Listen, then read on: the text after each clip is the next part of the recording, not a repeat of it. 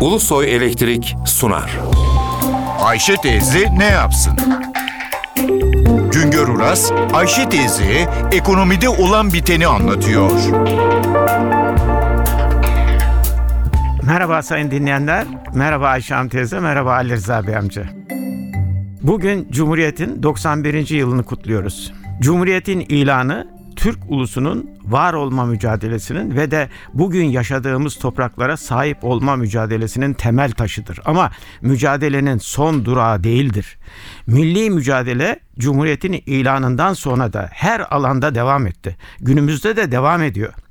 Biz Cumhuriyet Bayramı'nı kutlarken hem Cumhuriyet'in ilanından önceki mücadeleyi hem de ilanından sonra devam eden mücadeleyi kutluyoruz. Cumhuriyet bayramlarını başımız dik, gönlümüz ferah kutlayabilmek için yapmamız gerekenleri unutmayalım. 1. Ekonomik bakımdan güçsüz olan Türkiye varlığını sürdüremez. Ekonomik bakımdan güçlü olmanın yolu ise daha fazla üretmekten geçer. Ekonomik güç demek askeri güç demektir, siyasi güç demektir. Ülkenin güven içinde olmasını, saygın olmasını sağlar. 2. Mustafa Kemal'in başlattığı devrimleri çağdaş olma çabasını sürdürmek zorundayız. Bunun yolu güçlü eğitimden, güçlü hukuk sisteminden geçer. Din ile devlet işlerinin ayrılmasından geçer. 3. Halkımızın yaşam şartlarını, yaşam kalitesini geriye götürecek yerde ileriye taşımaya mecburuz. Atatürk halka bir yaşam biçimi olarak cumhuriyeti anlattı. Neler yapılabileceğini gösterdi. Din ve devlet işlerini birbirinden ayrıldı. Türk halkı Batı alfabesiyle eğitime yöneldi. Kılık kıyafette çağdaşlaşma yaşandı. Hukuk sistemi oluşturuldu. Ülkenin temel altyapısına ve sanayi üst yapısına el atıldı. Mustafa Kemal'in Cumhuriyet döneminde uyguladığı ekonomi politikaları bu ülkenin sanayileşmesinin ve tarımdaki gelişmenin temelini oluşturdu. Milli mücadeleyi izleyen yıllarda bu ülkenin sermayesinin olmadığı, tecrübesinin bulunmadığı günlerde devlet şaresizliğe teslim olmadan çözüm üretti. Mustafa Kemal Atatürk devletçiliği niyetin değil, zaruretin neticesidir. Cumhuriyetin ilk yıllarında Mustafa Kemal Atatürk döneminde devletin oluşturacağı sanayi tesislerin denetimi ve mali yapılarını düzenlemek amacıyla Sanayi Ofisi ve Sanayi Kredi Bankası kuruldu. Yeraltı kaynaklarını ve doğal kaynaklarını işletmek ve elektrik enerjisini üretmek için de Etibank kuruldu.